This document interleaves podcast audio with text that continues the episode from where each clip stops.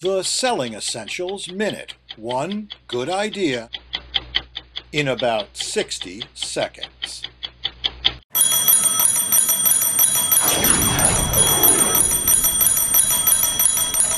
Your customer is happy, ecstatic even. So when you ask for a referral, she's more than pleased to help. She gladly gives you the names of several people who might want to buy your product or service. So you're done, right? Well, not yet.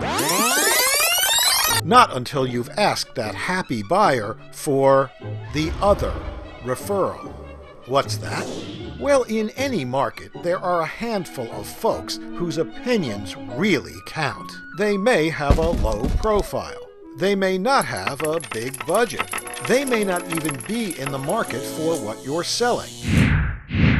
But what makes them important is that other people, people who might become your buyers, trust what they say. So even if you can't sell them anything, you want to get on their radar screen. If they like what you offer, they'll send you along to qualified buyers with an endorsement that's worth its weight in gold. So to get the other referral, you have to ask another kind of referral question.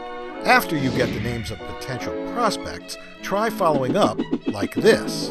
Thanks for those names, Jane. I know how much people trust your opinion, so while we're on the subject, whose opinion do you trust? That question is key.